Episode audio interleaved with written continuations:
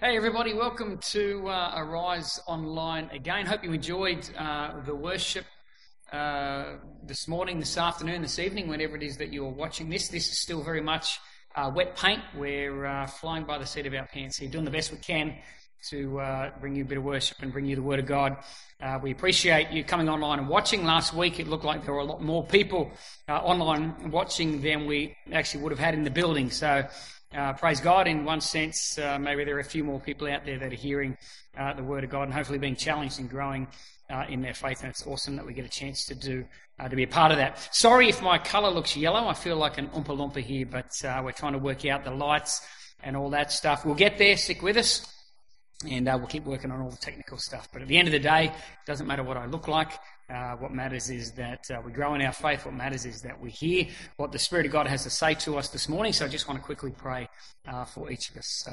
Uh, Father, I just pray right now, Lord, as, as uh, Lord, whatever time of day or night that people listen to this, Holy Spirit, I pray, open up their hearts and let them hear what it is that you want to say to them, Father. Jesus, you said that man shall not live on bread alone, but by every word comes out of your mouth. And Lord, we want to live. And so, Father, we pray right now, open our ears to hear new things, open our eyes to see new things. And Holy Spirit, would you speak to each of us, challenge us and change us, conform us into the image of Jesus in your name. Amen. Amen. Well, if you've got a Bible there, uh, can you turn uh, to uh, 1 Kings chapter 19? I want to have a look at a story about a guy. You will know him. His name is Elijah, uh, well known uh, prophet in the Old Testament. Uh, had a, a fantastic uh, uh, impact and start to his journey and his walk uh, in his ministry as a prophet and his relationship with God. At a certain point in that relationship, things went a little bit uh, pear shaped, and I want to have a look at that instance in his life. Before I do, I want to share a story about something that happened with me and my daughter a few months ago. We were in Brisbane probably about six months ago, and we were heading to Koorong Bookstore, and I was up there speaking um, at a, a training school. And as we're coming into Brisbane, we decided we'd go to Koorong on the way and we'd stop and look at some books. Well, I hadn't been uh, to Koorong that way from the south for a long time. Normally, I go and uh, do my work in Brisbane on my way home. I would stop there coming from the north. But this time we're going from the south. And what happened was uh, we're driving along and we took the turn that I remember from, from years and years ago taking. And we're driving along, and just when I thought we were right there where we should be able to see Koorong, all of a sudden the road we were on just went down into a tunnel. Now, there never used to be a tunnel there. Uh, I don't remember that tunnel. I didn't see a sign saying tunnel, but obviously the locals know the tunnel is there. And so we find ourselves on this tunnel and we're going along at 80, 90 kilometres an hour, whatever it was. And there's cars all around us, behind us, in the other lanes, and we're just getting dragged along. And uh, I'm, t- I'm saying to my daughter, you know, Koorong is back there. We could almost touch it. We could almost reach out and, uh, and grab a hold of it. That's how close we were. And all of a sudden we got stuck on this road. And it just kept on going and going and going. We didn't come out until we were actually on the north side of Brisbane somewhere. I don't remember where we came out. I just remember we came out miles away from where we thought we were heading and where we were trying to get to. And we came out and we had to do a U-turn and find a different uh, way to get there. We decided to come all the way back and we drove. It took us a long time uh, and a lot of hard work trying to find where to go and, and reprogram GPSs and stuff. Anyway, eventually we found our way back uh, to Koorong went in there and we got the, the books that we needed and so on. And it made me think a little bit about life. Life can be a little bit like that, can't it? We can be heading in a certain direction. We can have a destination in mind. We know where we want to go. We know the people that we want to be. Uh, we know the type of person. We know the values. We know who we are. And we're heading in a certain direction. But every now and then things happen and they throw us a little bit off course. A bit like me and Chloe in the car. We, we, we found a, at a certain point that we were actually heading in a direction other than the direction that we started out in. But because of the momentum of the cars and the traffic, we didn't really have an opportunity to stop. We couldn't find a way to stop. We couldn't find an off ramp, an exit to try to get out of that slipstream, get out of that uh, flow of traffic and flow of life in order to return, refocus, and go back to where we wanted to be. We couldn't find that opportunity. So, of course, we ended up miles and miles and miles away. When we look at the story of Elijah, uh, Elijah is a fascinating person because uh, at the start of his ministry, at the start of what we know about him, things are going pretty good. His life's looking uh, uh, fairly up, if I can use that term. Uh, we're introduced to him in 1 Kings chapter 17, and it goes a little bit like this. I'll just give you a quick rundown of the story. Uh, Elijah hears from God, and God speaks to him and says, I want you to go to the king of Israel, a man called Ahab, and I want you to tell him that uh, there's going to be a, a, a, no rain for the next three years in the land of Israel. And so Elijah confronts Ahab and he says to Ahab, the Lord God of Israel, which was interesting because Ahab was not a great king and he was not leading the nation of Israel towards the Lord their God. He had them serving false gods and going down other paths and certainly not following the God of Israel. But uh, Elijah, full of faith, stands there in front of the king and he says, You know, the Lord God of Israel, the true God of this nation, has spoken to me and said that there's going to be no rain in the land for three years. Now, Ahab, understandably, was a little bit unhappy about this and so decided to come after Elijah. But God spoke to Elijah and God said this to Elijah. He said, I want you to, to pick up your stuff and take off, uh, go away and don't worry about your provision. I'll take care of you. And so Elijah did. He obeyed the word of God picked himself up and he started running and he took off and God fulfilled his promise to Elijah. God fed him. Ravens were coming down and bringing him food. I don't know how hygienic that is, but birds were bringing food to him. Uh, there was a brook, a river that he went to and he sat at that river and there was water. And then when the river dried up because there was a drought, God spoke to him again and said, get up and move on. I'm going to take you to another place and I'm going to provide for you. So Elijah gets up and he runs off again and he goes to, uh, uh, bumps into a woman, a widow who's having a hard time. She's about to make her final meal and sit down with her child and eat it and then die. And uh, Elijah says to her, which is kind of funny, go and make the meal, but feed me first, and then you and your son can have some. And uh, she goes away and she prepares the meal. But Elijah declares to her, he says to her, You know what? I want to uh, tell you that there will be um, supernatural provision for you and your child. You're not going you're not gonna die. This is not your last meal. And, and guess what? It wasn't. God came through miraculously. And then the woman's child passed away. And we read in there that Elijah got the chance to pray for the child. And the child is raised from the dead. I mean, there's a lot of exciting things happening in Elijah's life. You see, I believe that Elijah followed the word of God. Elijah was motivated by faith. And Elijah was driven by kingdom values. When God spoke to him, he did what God told him to do. He was committed to that, even if it meant confronting the king, who could have done great damage to him, even if it means confronting the king, he did it anyway, he confronted the king. And then he was motivated by faith. When God told him to go somewhere, he went there and he did it. And he was driven by kingdom values. God first. Let's, let's live out the life of God here because God's way is always the best. He was committed to these things and he was moving and living by these things. And it sounds like a pretty exciting life when you read the beginning of Elijah's life, but it didn't stop there. At the end of the three years, God spoke to Elijah and he says to Elijah, go back to King Ahab and declare to him that the drought is about to end. So Elijah does it. He goes back to this king who's been chasing him for years. He goes back to this king and he confronts him and he says, you know what? The drought is over. But he says, here's what you're going to do. You're going to get all the nation of Israel together, and you're also going to get all of these prophets of these false gods that are, that are pushing these people towards these false gods. You're going to get all of them, and you're going to bring them to uh, a place called Mount Carmel. And we're going to have a bit of a standoff there. We're going to put their God or your God against the true God, and we're going to see which God comes out and shows himself to be real. I mean, this is amazing opportunity, fascinating times. And so, not only does Elijah confront Ahab the king, and not only does Ahab then go and do what Elijah asked him to do, but when he gets the nation together, Elijah gets bold and confident and he says to the whole nation, How long are you going to vacillate between two opinions? Either God is God or He's not. You've got to make your mind up. You can't keep being double minded and swaying. And if you know the Old Testament and the story of Israel and the story of Judah, the nation of the Jews, if you look at their uh, life throughout much of the Old Testament, it really was this roller coaster ride of loving God and then turning their back on God and chasing other gods, then coming back to God. It was this up and down yo yo type of faith. And Elijah confronts them on it and he says, You've got to stop this. And then he says, Come and watch this. And he gets the, the, the prophets of Baal, these false prophets of these false gods, and himself. And he says, let's get two big animals, and they kill the animals. And they build an altar over here, and that's Elijah's altar, and an altar over here, and that's for all these false prophets to call upon their false gods. And then he says to them, Right, here's what we're going to do. You call upon your gods, and I'm going to call upon mine, and the God who answers by fire, he's going to be the God. I mean, this is amazing when you read what Elijah was able to put his hand to and what Elijah was up to and what he was involved in in his early years of his ministry and his life. But it didn't stop there.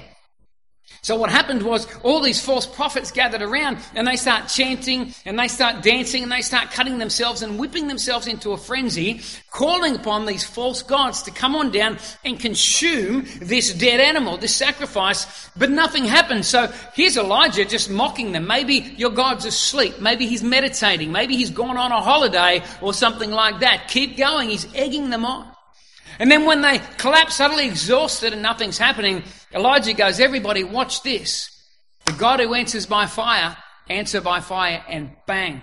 God comes down in fire and burns up the sacrifice. The barbecue is happening. I mean, this is amazing when you think about what's going on and what Elijah gets to be uh, about and gets to be involved in in his world. It's an amazing story. I'm, I'm surprised nobody has made a movie about the life of Elijah up to this point. But guess what? It doesn't stop there. At the end of that, he then goes and gathers all these false prophets. All the false prophets in the land are slaughtered, they're killed, they're taken out of the picture.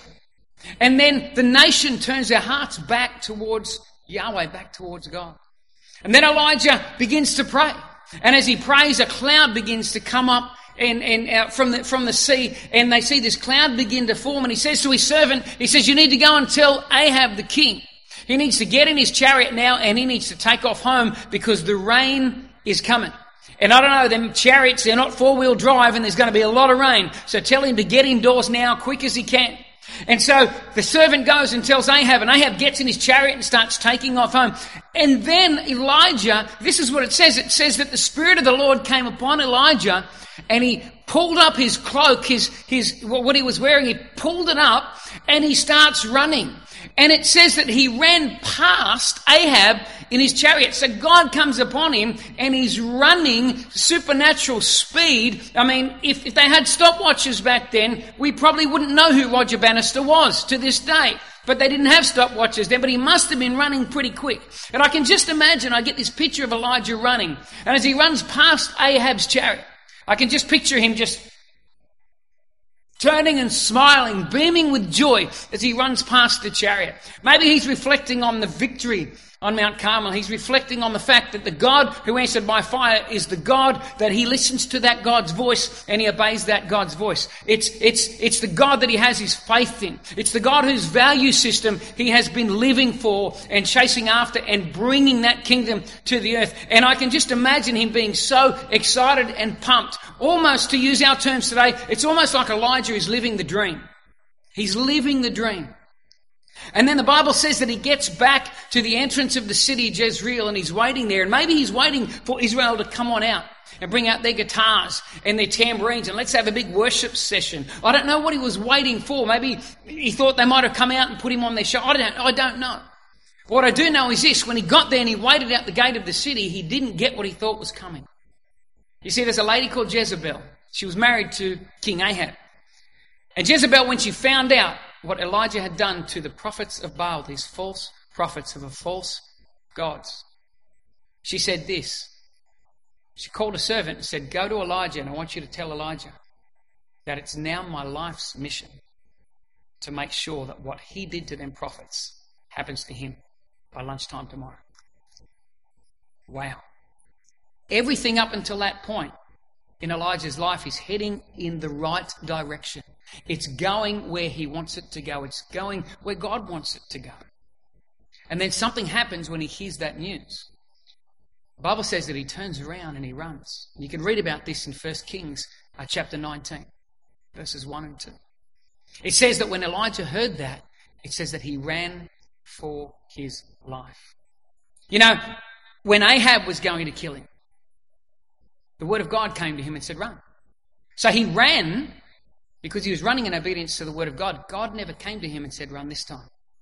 But he just ran. All of a sudden, he wasn't following the word of God like he had been. He wasn't living under the same value system as he had been. He was all about God and doing what God had called him to do. Now all of a sudden he was all about self preservation, saving his own life. It says he was running for his own life. Things are different now in Elijah's world. Something's happened. And that course of action that he was taking, that direction he was heading in, all of a sudden, things are just a little bit different. When God spoke to him when King Ahab wanted to kill him, he was motivated by faith as he ran. This time, he's being motivated by fear as he runs away. And I'm not down on Elijah, by the way. I probably would have done the same thing, and you know what? You might have too. What happens after that is this that he runs and he takes off. And he finds himself in a cave. And we pick up the story in 1 Kings chapter 19 and in verse 9. And we read this. And then he went into a cave and spent the night in that place. And behold, the word of the Lord came to him. And he said to him, What are you doing here? He went into a cave and spent the night in that place. And behold, the word of the Lord came to him, and he said to him, What are you doing here? He's got all this bustling activity. Life's going okay. He knows where he's heading. He is, he is following the word of God. He is motivated by faith. He's driven by kingdom values. And then this situation happens with Ahab, and all of a sudden he's no longer following the word of God. He's no longer focused on kingdom values. It's now about self preservation. He's no longer running in faith, now he's running in fear. And at the end of the journey, he finds himself in a cave, in a quiet place of solitude. And dare I say it, don't get mad at me, but he finds himself in a place of self isolation. And here he is in this cave. And while he's in this cave, the Word of God comes to him. And God asks him this simple little question What are you doing here, Elijah? Now, here's one thing we all know about God God doesn't ask questions because he doesn't know information. There's nothing, no question you can answer that's going to fill God's knowledge box any more than it's already full. God never asks a person a question because he doesn't know the answer. The very first question we have recorded in the Bible that God actually asks is back in, in Genesis when Adam and Eve fell and they ate of the fruit they shouldn't have eaten and they hid themselves. And God comes down and what's he say to them? He says, Where are you, Adam? God knew where he was. So the question is never for God's benefit. The question is always for ours. It's always for ours. It's not for God's information. It's always for man's reflection. And so God says to Elijah, what are you doing here, Elijah? We all know the rest of the story then. God says to him, Go out the front of the cave. He does, and there's this massive, strong wind comes, and the rocks are breaking, and so on. But the Bible says, But God wasn't in the wind. It's funny, God instigated the wind, but He's not in the wind. Then along comes an earthquake. God's not in the earthquake. He instigated the earthquake, but He wasn't in the earthquake. And then along comes a fire. God instigated the fire, but God wasn't in the fire. And then at the end, again, of all this activity and noise and whirlwind and earthquakes and fire, at the end of it, there's what? There's silence. And in the silence, what does God do? He repeats himself again. And he speaks in a still small voice to Elijah. What does he say? He says the same thing. What are you doing here, Elijah? You know, I don't think God meant, What are you doing physically here, Elijah. He knew what Elijah was physically doing there. I think he was looking at Elijah's life and going, Elijah, what are you doing in this particular place in life right now? What are you doing in this place? A little bit like me and Chloe. We started off with a destination to go to Koorong. We were heading to Koorong and everything was going really well. And then all of a sudden, we got a little bit off track and the rest of the journey took us to a place that we never intended to go to. We didn't want to go to the north side of Brisbane, but we just got caught up in the slipstream of the traffic. We just got caught up. And how many of us, when we look at our life right now, if we were to stop and we were to ask ourselves the question, what am I doing here in different areas of our world? I wonder what our answer would be. I wonder how many of us, if we asked ourselves that question honestly, would be able to say, well, I'm exactly where the Word of God has taken me. I'm exactly where my faith in God has taken me, and I'm exactly where the values of the kingdom of God have taken me. Or somewhere along the way, maybe, just maybe, like Elijah, something happened. Maybe not as significant as Elijah, having Jezebel say, I'm going to kill you by lunchtime tomorrow. That's a significant thing. You're going to remember that. For many of us, maybe it was just little subtle things that happened. You know, if you're heading in one direction and you change one degree every day, in 180 days, you're heading in the opposite direction. It's only one degree of change every single day. But you know what happens? Most of us never stop long enough to ask ourselves the question, what am I doing here? Most of us are so caught up in life. We're so caught up in what's happening in life. We're caught up in our work. We're caught up in our play. We're caught up in our relationships. We're caught up in our finances. We're caught up in our churches. And we never stop and allow the Holy Spirit to ask us the question, What are you doing here, right now? You know, I wonder whether this moment that we're in right now is not an opportunity for every single one of us to stop, to slow down, to be still, and to allow the Holy Spirit to ask us the question What are you doing here? Is this where you wanted to be when you started the journey? When you had children, is this the parent you wanted to be? When you got married, is this the spouse that you wanted to be? When you started that business, is this what you wanted to be like as an employer? When you started that job, is this the employer you wanted to be? I wonder if this is an opportunity for us to just slow down and stop and listen to the Holy Spirit. Ask us, what are you doing here in this area of your life? Where are you right now in relation to me? I'm convinced of this. Nobody starts out on a journey to end at the wrong destination. Nobody ever sits down and goes, Well, I want to go from Ballina to Sydney. And I'm going to get in my car, though, and I'm going to drive to Toowoomba. Nobody ever did that. You just wouldn't do that. But if you don't stop and take step and readjust the GPS and go back and look at the map and read the road signs, before you know it, you can just get so focused on the road under the tyres, you could be heading in the completely wrong direction. But nobody starts out to go to the wrong destination. We all start out to go to the right destination, but things happen in life when we get a little bit off course. Nobody begins a journey with the wrong destination in mind. We lose our way along the journey. We get off track somewhere and life just keeps on going. So we never get around to making the necessary readjustments to get back on track. What a great opportunity we have right now to make the adjustments and to maybe get ourselves back on track. I've got some statements here that I've been thinking about and I want to read them out and I want you to listen. I want you to ask yourself, do you see yourself in any of these statements? These are not the values I wanted to represent with my lifestyle.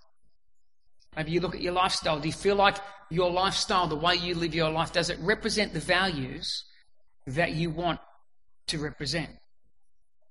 Maybe you did when you started out, you had all your ducks lined up, but somewhere along the line, did you lose sight of what you wanted your life to represent, your legacy, your values? And you were a little bit off centre from that.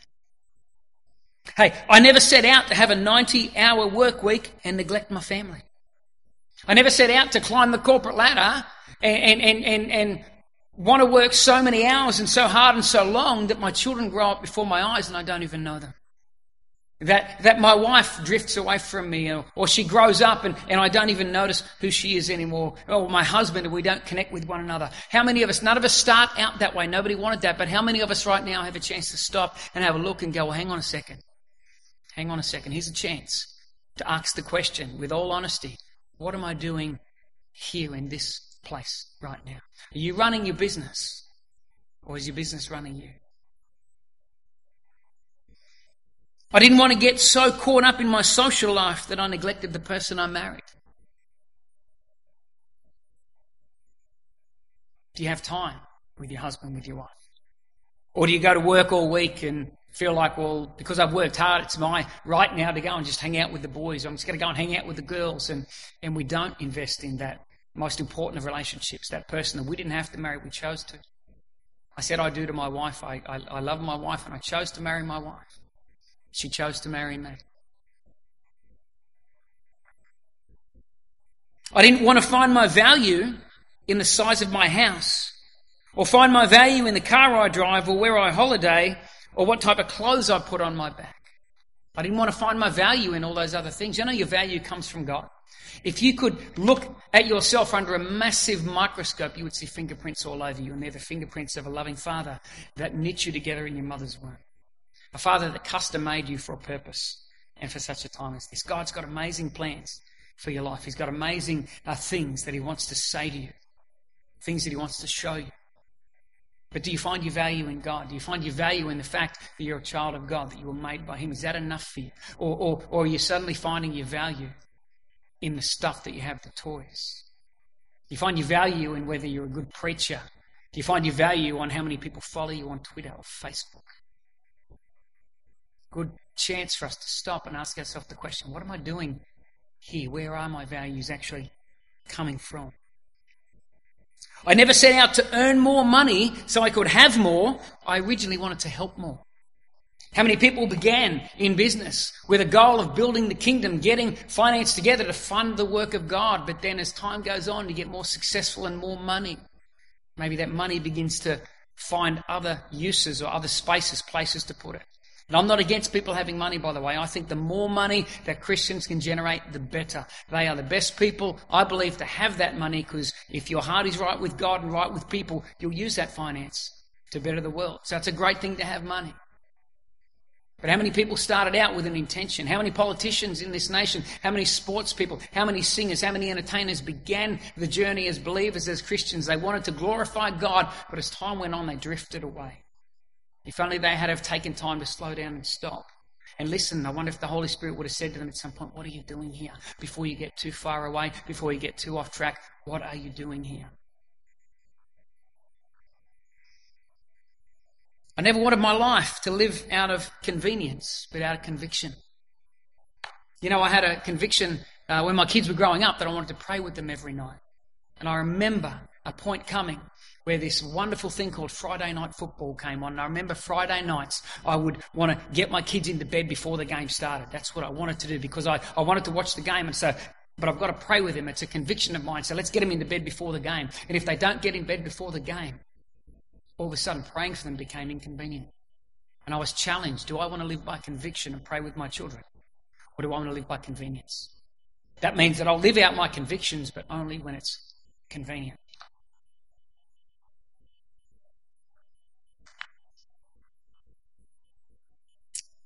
Here's one might be close to home. I never wanted Facebook to be the first thing I read in the morning and the last thing I read at night. How many people in this world right now are absolutely addicted to social media? Whether we want to admit it or not. How many people? First thing we do when we wake up in the morning is we reach for that phone and we want to read about somebody else's life and somebody else's story. And before we lay down to bed, the last thing we're putting in our head is somebody else's life and somebody else's story. You know, when you first got Facebook, and you first got a mobile phone, is that what you wanted? Was it, did you want something that would consume your life and take over your world? I think most of us didn't. But what are we doing here? What are we doing here? I didn't start out as the center of God's universe, He started out as the center of mine. I was just having this conversation um, recently with Daniel. We were talking about when we first became Christians and the simplicity of faith and how we're so in love with God. You know, when you know no knowledge, when you have very little knowledge about God, you just love Him and you're in awe of Him. And God is actually God. And, and, sometimes I think we grow in our relationship with God, and all of a sudden God sort of moves from being the creator of the heavens and the earth, the God, uh, Lord God Almighty. He moves from that position just a little bit. And if we're not careful, God almost becomes subservient to our needs and to our wants. And before you know it, we're frustrated because God didn't give us what we asked for, what we wanted. Who's the servant who's the master? Who's the potter and who's the clay?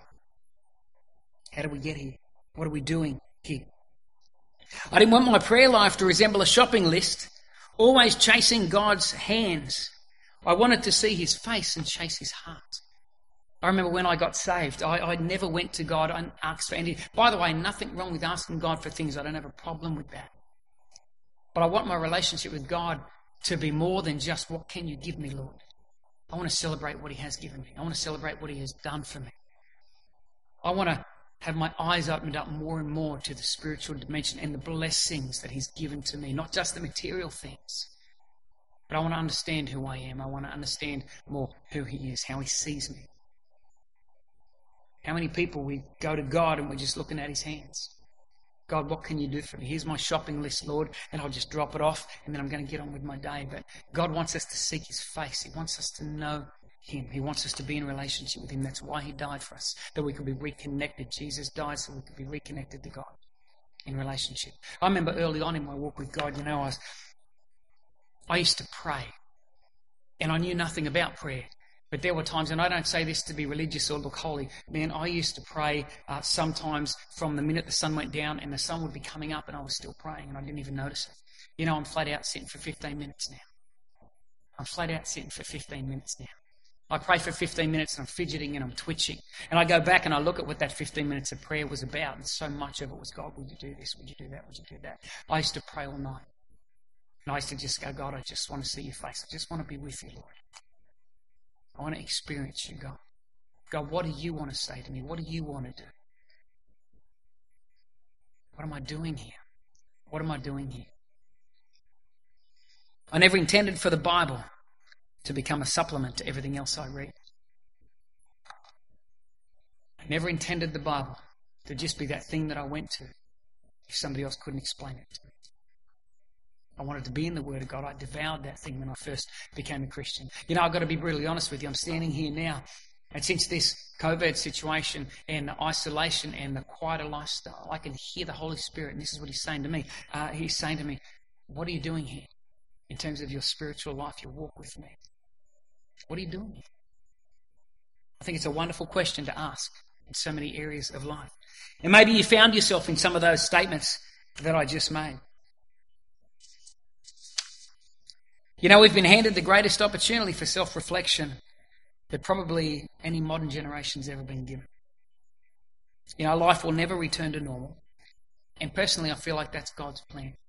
You know, I hear a lot of people saying, let's make adjustments to get us through this period. But if I could speak to you from the heart of God, I believe God's saying to us, don't make adjustments just to get through a period. Here's an opportunity for you to make adjustments to go forward and have a better life, a more godly life. Here's a chance for you to make adjustments and get back to being the person who is obedient to the Word of God. Get back to being people who are motivated by faith. And get back to being people who are driven by the values of the kingdom of God. You know, God met, Elijah, God met Elijah in a place that he wasn't meant to be. And he met him in a place that he never told him to go. But he met him there anyway. And that's the beauty of the story. It doesn't matter where we're at right now, how far we feel like we've drifted. God is speaking to us right now and He's saying, hey, here's your chance. If the world won't slow down and we won't think about the pace of life and we won't think about our values and we won't think about our God and we won't think about uh, the journey that we set off on, if we won't think about that, then maybe we've been backed into a corner and given an opportunity where we have to think about it. Just a thought. Maybe God's been waiting for a time like this because He's longing to ask each of us the question What are you doing here? Let me pray. Father, I just pray for everybody that sees this uh, video, Lord, this preaching, whatever. God, I pray for every single one of us. Lord, my prayer is this that we would slow down. Slow down that we'd quiet ourselves and that we would listen, God, to what you're saying. God, knowing that everything you're saying to us is for our benefit. It's to bring good things into our world, Lord. It's to bring blessing to us. God, it's to empower us. It's to take us to a better place. It's to reset us and get us back maybe on the course that some of us have drifted away from, Lord. Maybe those that have walked away from you, God. Maybe there are people listening who've walked completely away from you. And here's their opportunity to slow down and to listen to you. And to plot their course back on the track that you want them to be. So, Father, I pray for each of us, Lord, that we would hear your voice and we'd obey.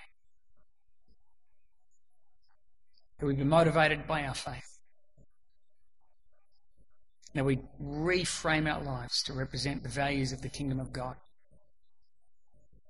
so that we can be salt and light in the world.